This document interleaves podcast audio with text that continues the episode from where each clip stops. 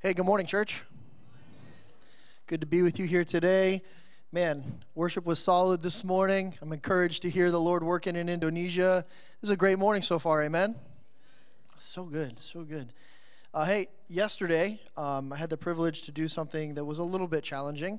Uh, I gave the message to uh, a group of people at a memorial service for Mike McClellan. Mike was my mother in law's fiance.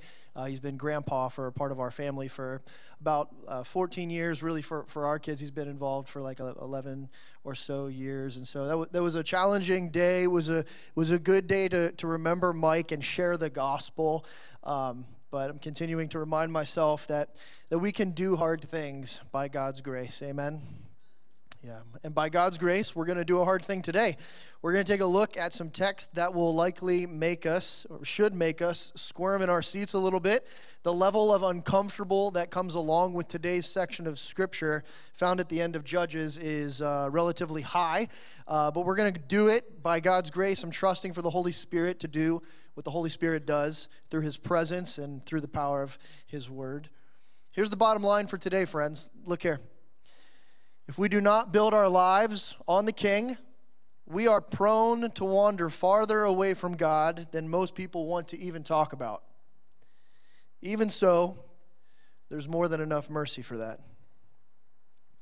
Paul writes in Ephesians chapter 2, verses 1 through 3 As for you, you were dead in your transgressions and sins, in which you used to live when you followed the ways of this world and of the ruler of the kingdom of the air, the Spirit who is now at work in those who are disobedient. All of us also lived among them at one time, gratifying the cravings of our flesh and following its desires and thoughts. Like the rest, we were by nature deserving of wrath. Today's sermon is titled From Bad to Worse. If you're taking notes, you can jot that down.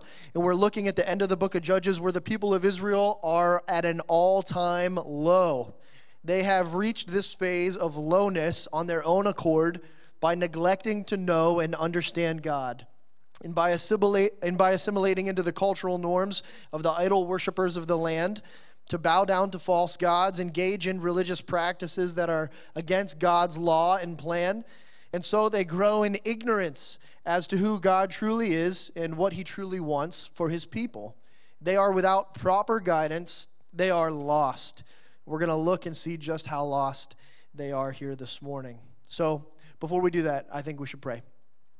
God, I pray that you bless this moment, this moment where we look at your word, depend on your spirit to know you and your heart more clearly, that we might be sharpened and awakened, convicted and corrected, humbled and encouraged because of what you're about to do within us. Guide us, Lord, into your faithfulness, into your will, and your word. In Jesus' name, amen.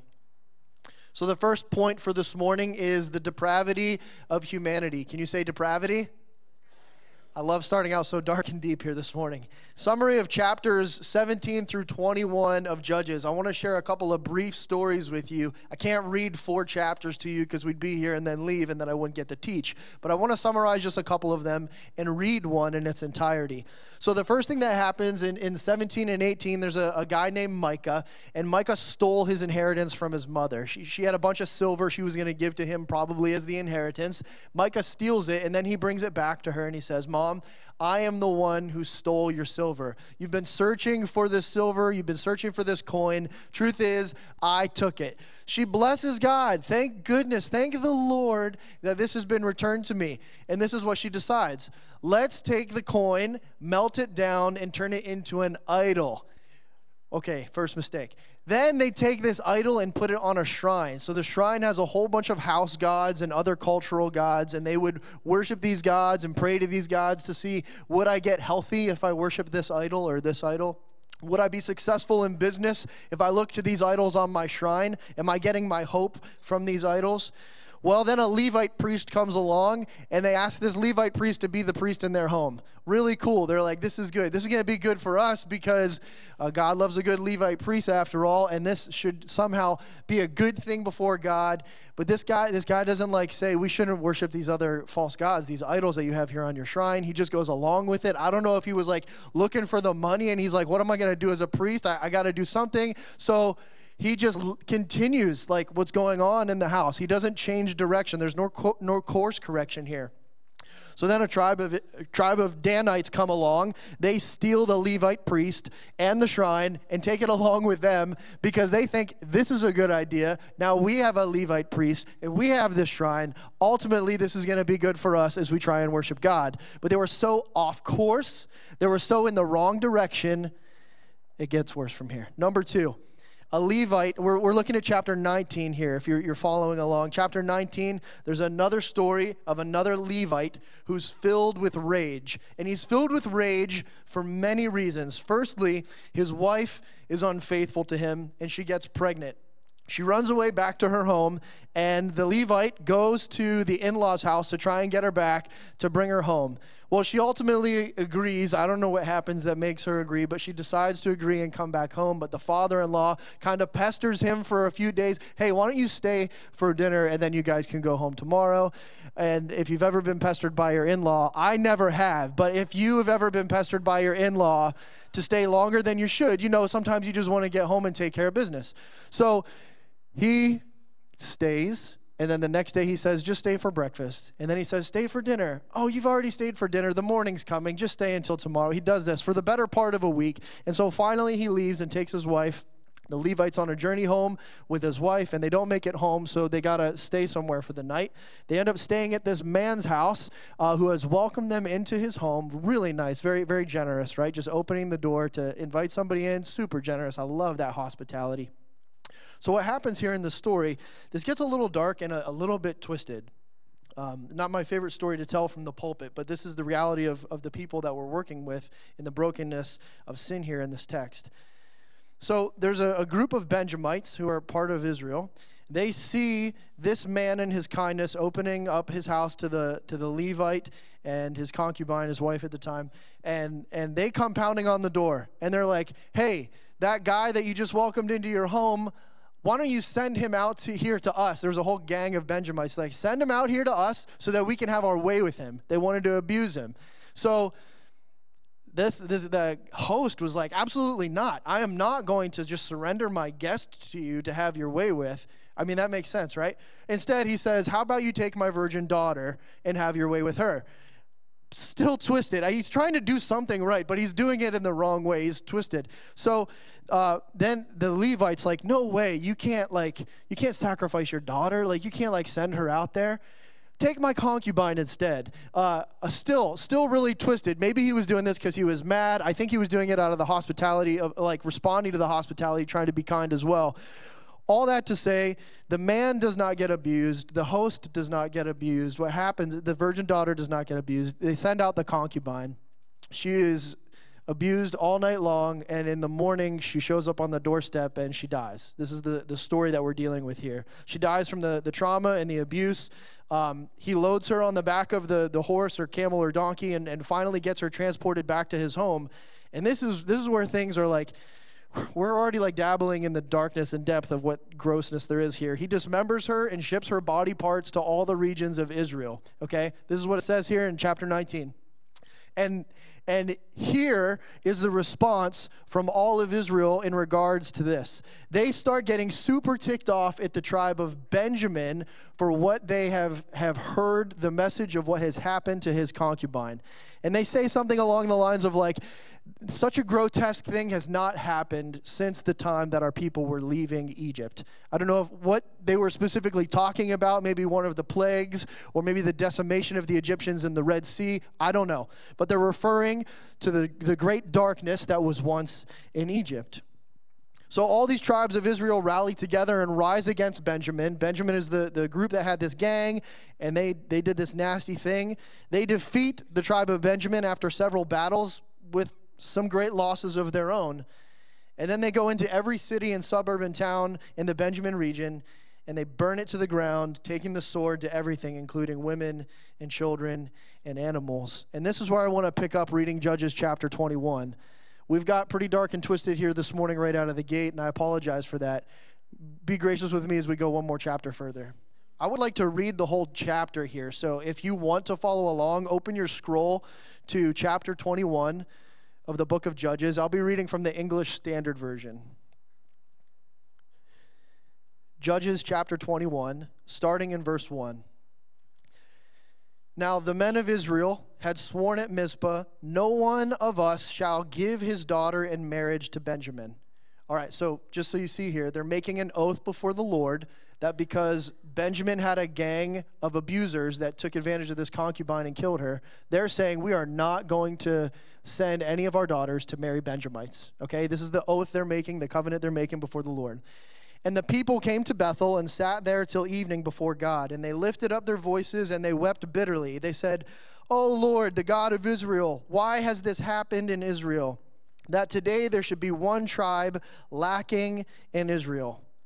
Okay, so there's like a weird, like, juxtaposition here. They're like really mad at Benjamin for the things that they have done, but now they're weeping to the Lord because of what they have done. What they have done is wiped out all of the women and children of the tribe of Benjamin, that there can no longer be a legacy of this portion of Israel to be kept as part of the faithful promise of God's covenant to his people. So they're like, oh snap, we did this thing, but why did this thing happen? God, why did you allow this darkness to, to happen here, okay?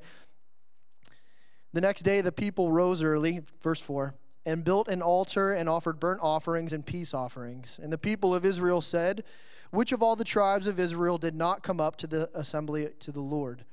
For they had taken an, a great oath concerning whom did not uh, come up to the Lord to Mizpah, saying, He shall surely be put to death. And the people of Israel had compassion for Benjamin, their brother, and said, One tribe is cut off from Israel this day. What shall we do for wives for those who are left, since we have sworn by the Lord that we will not give them any of our daughters? Okay, so now they're planning. If you're tracking along, they're planning. We destroyed what could become the next generation and legacy for Benjamin. We're planning now how are we going to provide wives for Benjamin so that they can continue to have a generation to follow and a legacy. They said, What one is there of the tribes of Israel that did not come up to the Lord to Mizpah? And behold, no one had come to the camp from Jabesh Gilead. Can you say Jabesh Gilead? Good, you're tracking. To the assembly. Verse 9. For when the people were mustered, behold, not one of the inhabitants of Jabesh Gilead was there. So the congregation sent 12,000 of their bravest men there and commanded them, Go and strike the inhabitants of Jabesh Gilead with the edge of the sword, also the women and the little ones. Super dark. This is what you shall do. Every male and every woman that has lain with a male you shall devote to destruction. They found among the inhabitants of Jabesh Gilead 400 young virgins who had not known a man by lying with him, and they brought them to the camp at Shiloh, which is the land of Canaan. Then the whole congregation sent word to the people of Benjamin who were at the rock of Rimmon and proclaimed peace to them. And Benjamin returned at that time, and they gave them the women whom they had saved alive of the women of Jabesh Gilead. But they were not enough for them, and the people had compassion on Benjamin because the Lord had made a breach in the tribes of Israel. Just to make sure you're still tracking with me, they wiped out this entire tribe Okay, men, women, children, except for the virgins that they had found. So now they're sending 400 of this tribe's virgins to the other tribe in order to help the generation reconstruct. Verse 16, we'll carry on here. Then the elders of the congregation said, What shall we do for wives for those who are left, since the women are destroyed out of Benjamin? there were not enough wives. And they said, There must be an inheritance for the survivors of Benjamin, that a tribe not be blotted out from Israel. Yet we cannot give them wives from our daughters. For the people have sworn, Cursed be he who gives a wife to Benjamin. This is the oath they made before the Lord, okay? They made an oath. We're not giving our daughters to Benjamin to be wives. So they, they're still figuring it out. What are we going to do? We got 400, but we need more. So they said, Behold, there is the yearly feast of the Lord at Shiloh, which is north of Bethel, on the east of the highway that goes up from Bethel to Shechem and south of Lebonah. And they commanded the people of Benjamin, saying, Go and lie in ambush in the vineyards and watch. If the daughters of Shiloh come out to dance in the dances, then come out of the vineyards and snatch each man his wife from the daughters of Shiloh, and go to the land of Benjamin. And when their fathers or their brothers come to complain to us, we will say to them, Grant them graciously to us, because we did not take for each man of them his wife in battle, neither did you give them to them, or else you would be now guilty. So they're kind of justifying this action, right? This action of kidnapping wives at Shiloh. They're saying, We're, we did not take them by force. We didn't come in and slaughter your people to get your wives. And we didn't ask you for them that you would have to break your oath before God. We're just manipulating the situation to get our own way. Okay? Are you following? All right. Verse 23. The people of Benjamin did so and took their wives according to their number from the dancers whom they carried off. Then they went and returned to their inheritance and rebuilt their towns and lived in them. And the people of Israel departed from there at that time, every man to his tribe and family, and they went out from there, every man to his inheritance. And this is the kicker right here. Verse 25 In those days there was no king in Israel, everyone did what was right in his own eyes. Do you not see that? Everyone is just doing what they think is right in their own wa- in their own eyes in order to like care for themselves in this time in this space. Look, I understand this is completely dehumanizing. This is abusive. This is horrific. I know. It's uncomfortable to read on your own. It's uncomfortable to read from the pulpit. The people were so lost and confused. They were so possessive of the things and people that needed to be used by them in order to get their own way and they justified their own actions and behaviors in doing so. So, this segment of scripture just concludes as we just read. In those days, Israel had no king. All the people did whatever seemed right in their own eyes. So, what in the world is God wanting to teach us? What in the world are we supposed to gather from such an absurd text? Well, I want to just read a quote to you that is found in the Children's Storybook Bible. It does not share these stories verbatim, uh, just so you know. But it does say this Sally Lloyd Jones, who helped craft this book, she said, Now, some people think the Bible is a book of rules telling what you should and shouldn't do. The Bible certainly does have some rules in it. They show you how life works best. But the Bible isn't mainly about you and what you should be doing, it's about God and what He has done. Other people think the Bible is a book of heroes, showing you people you should copy.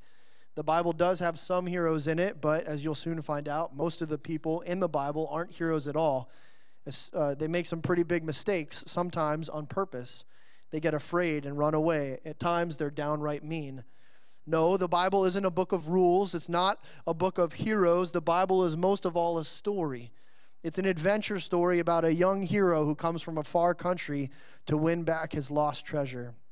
It's a love story about a brave prince who leaves his palace, his throne, everything to rescue the ones he love, loves. It's like the most wonderful of fairy tales that has come true in real life. You see, the best thing about the, the story here is that it's true. There are lots of stories in the Bible, but all the stories are telling one big story the story of how God loves his children and comes to rescue them. It takes the whole Bible to tell this story. And at the center of the story, there's a baby. Every story in the Bible whispers his name. He is like the missing piece in the puzzle, the piece that makes all the other pieces fit together. And suddenly you can see a beautiful picture. So, in the big picture, through the arc of Scripture, what is this section of Judges trying to show us? I, get, I, I think we're getting closer to answering this very important question. Why is this section of Scripture here? Number one, it's to display our sinfulness. It's to put on display the depths of the depravity of man. We have a great need for a king. And Israel at this time did not have one. They did not have someone who was going to set order and rule for the glory of God in his kingdom right here, right now. There is a display of our sinfulness, which is so meaningful.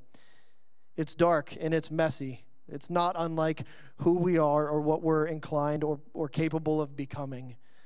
Number two, it's to point to the king who will do away with our sin. It's to point to the king who will do away with our sin. Psalm 1 6 says, For the Lord watches over the way of the righteous, but the way of the wicked leads to ruin. Ecclesiastes 7:20 says, "Indeed, there is not a righteous man on earth who continuously does good and who never sins." I know you have heard Romans 3:23. If you haven't, it says for all have sinned and fall short of the glory of God. We all fall short. The Israelites at this time were falling short. They were in need of a king. We today fall short and are in need of a true king. See, Scripture often works like a mirror, revealing to us who we really are. We really are in great need of a king who will do away with sin. We all have sin in our lives. I'm going to share just a couple of stories of like some of my own sinful nature surfacing with you. Um, I remember when I was a, a, middle school boy, I might have been like late elementary school, it might have been fourth or fifth grade. Um, I had a neighbor just on the corner of my street on, on Orange Street in Sealands Selinsgrove, Pennsylvania, where I grew up. And this neighbor, uh, they had just had their sidewalk completely redone and the curb as well. And my friends and I, we were thinking, like, this is so cool. There's like a whole plot of fresh, wet cement just waiting for the construction workers to go. We were like, we were like, you remember like in Hollywood where they put their hands and their names in the wet cement and it's like a really, really famous thing to do. We were like, we're going to be Hollywood stars here in like 15 minutes. So the construction workers go, we put our hands in the wet cement. And so that everyone would recognize us, we wrote our first and last names. I know. I know. Well, so it was so wrong. We were like damaging their property. It was so wrong. Yes, we got caught because our first and last names were there. We got in trouble. My dad had to pay this guy a bunch of money to get it fixed. It was it was embarrassing. Though even younger, like I remember in second grade, I was at the top of a slide on my elementary school playground, and there was a kid who was coming up the slide behind me. And I just was filled for a moment with such rage. I don't know why. This is a nice kid. I was filled with great rage. I kicked this kid off of the top of the slide. And like he fell to the ground. This was the high slide. It wasn't the little slide, it was the high one. You guys know the high slide at your playground? I kicked a kid off of that in second grade.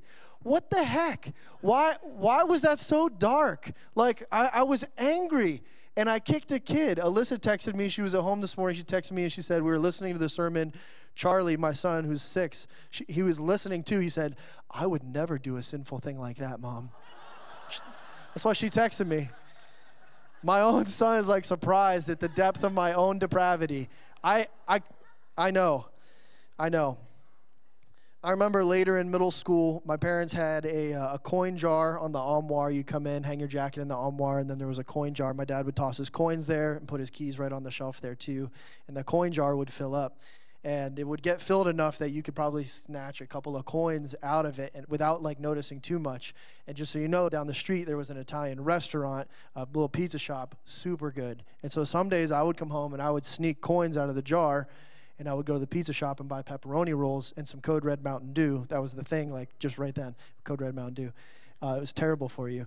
And and I would I would sneak eating these pepperoni rolls, and then my mom would be like, "Why aren't you hungry for dinner?" Well, this one day I'm like eating the pepperoni rolls. I chugged a whole thing of Code Red Mountain Dew, and like if you ever drink a, a, soda, like you get like 16, 20 ounces of soda in your belly really quick, and you slosh your belly around, like you can hear the liquid inside your stomach. You know, have you ever done that? It's really fun. My mom come home from work, and I had just finished all the food. I'm, she probably saw the box in the trash and could smell it um, because that's how smart I was at committing my sins, as you've already heard. And I'm like, Mom, listen to this awesome sound. I shake my belly. She hears the liquid. She's like, Did you drink a Code Red Mountain Dew? And I got in trouble. So I'm prone to depravity, friends. I'm prone to be sinful. But, like, okay, thanks for accepting some of my sins from my childhood. What if I was really vulnerable with you and told you my sins of today or my sins of yesterday?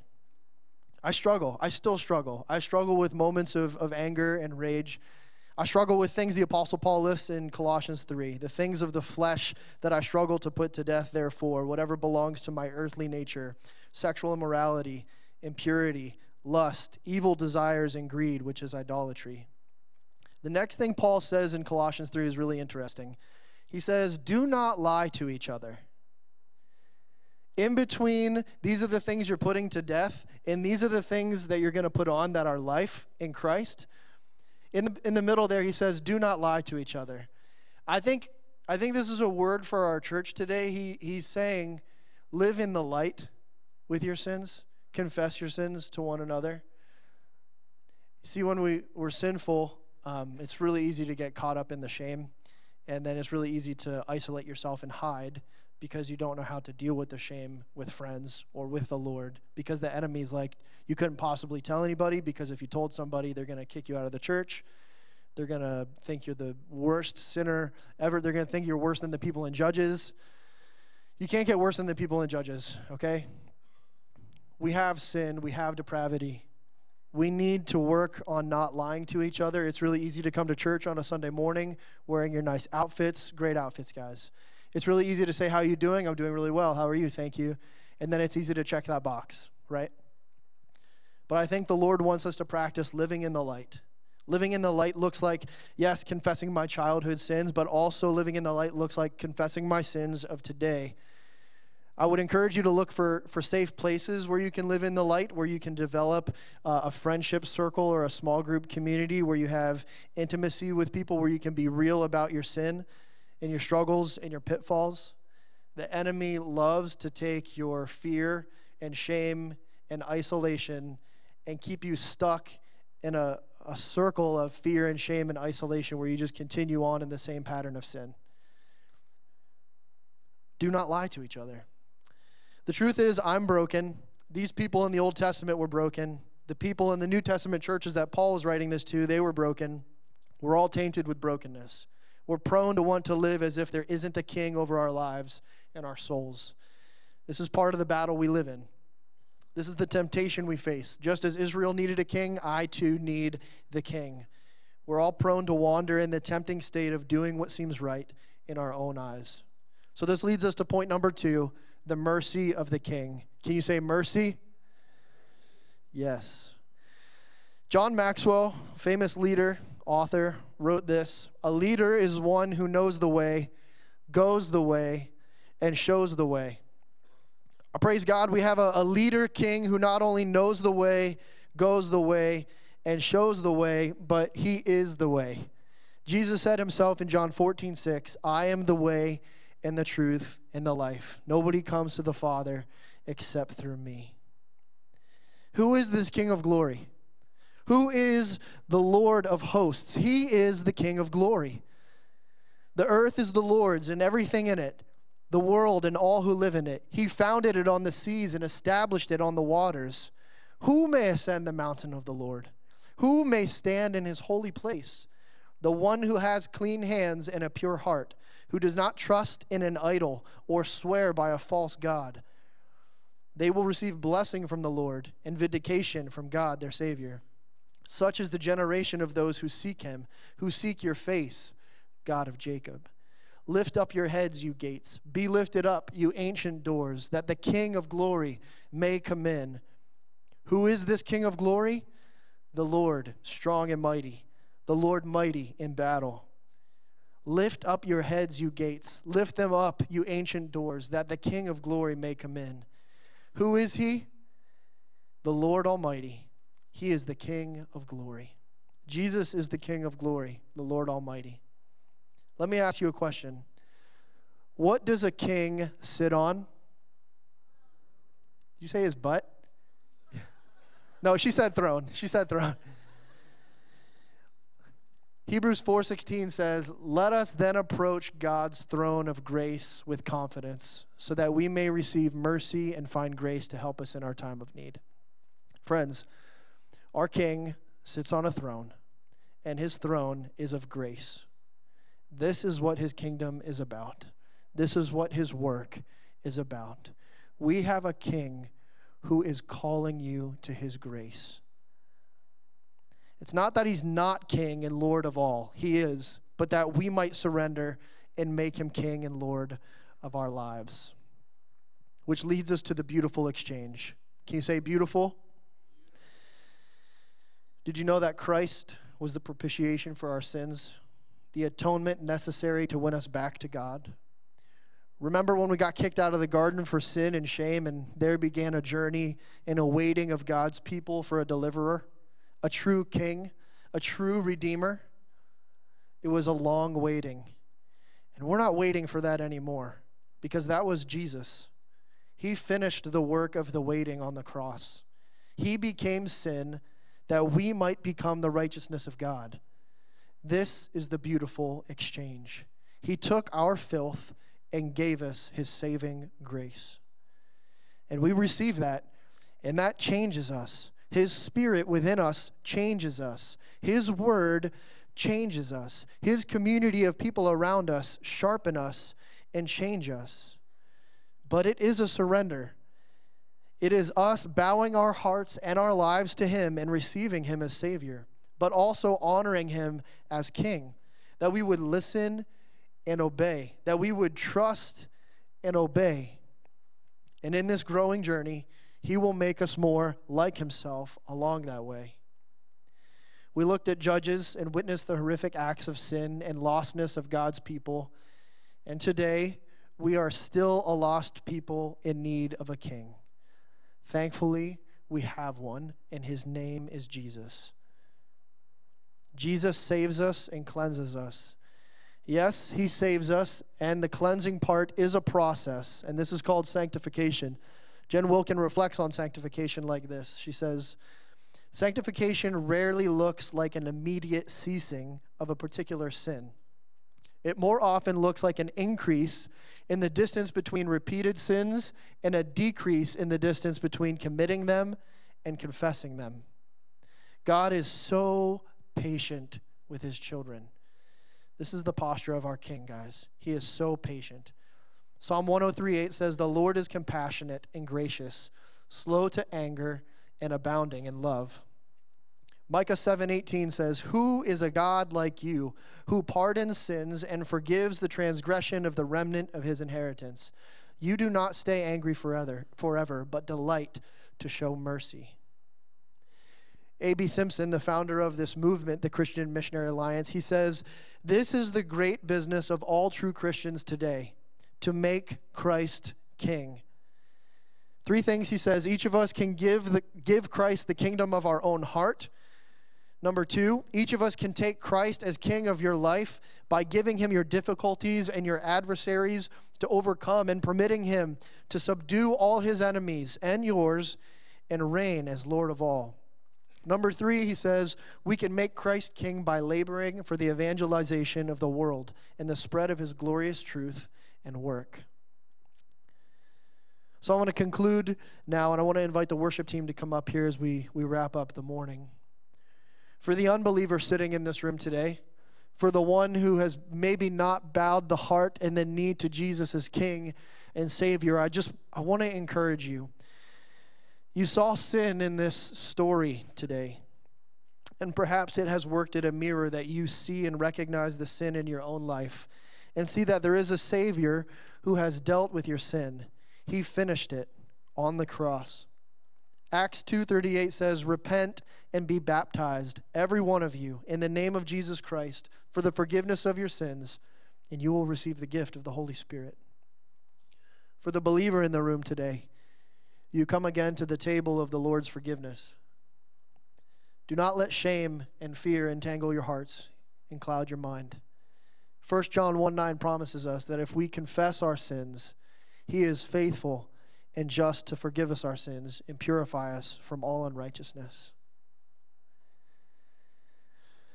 This morning, maybe you, you feel the stirring of the Holy Spirit in your gut, in your heart, revealing to you the, the things of your mind, the things of your life that are sinful, the thoughts and the behaviors, the patterns, the things that you say, I, I need to lay this down. Maybe it's time for you to surrender these things to Jesus this morning. Maybe for the first time, maybe for the hundredth time. Maybe you're ready to commit your life to Him today and ask Him for that mercy and grace that is so vast and incredibly powerful. If you're sensing a need to confess and repent, to lay down your burden of sin and shame, whether you're a believer or you're not, and you just want to come and lay it down this morning, I want to invite you as the, the worship team is going to close us with a song. Come to the altar come forward. Come, come get on your knees and lay it down before the Lord and say, I've got dirt in my life. I am realizing this morning again, I have shame that I need to deal with. I've got darkness that I need His light to come into. Listen to what Isaiah 42 16 says I will lead the blind in a path they do not know, in paths that they have not known. I will guide them. I will turn the darkness before them into light the rough places into level ground. These are the things I do, and I do not forsake them. That is a good and gracious King. Amen.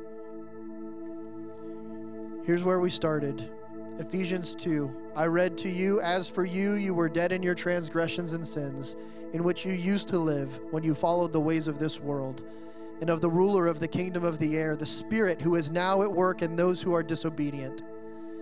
All of us also lived among them at one time, gratifying the cravings of our flesh and following its desires and thoughts. Like the rest, we were by nature deserving wrath. You remember when I read that at the beginning? Listen to this hook here. This is the hope that we cling to. But because of his great love for us, God, who is rich in mercy, made us alive with Christ, even when we were dead in our transgressions. It is by grace you have been saved. And God raised us up with Christ and seated us with him in the heavenly realms in Christ Jesus in order that in the coming ages he might show the incomparable riches of his grace expressed in his kindness to us in Christ Jesus. For it is by grace you have been saved through faith. And this is not from yourselves, it is the gift of God. I'm going to pray now.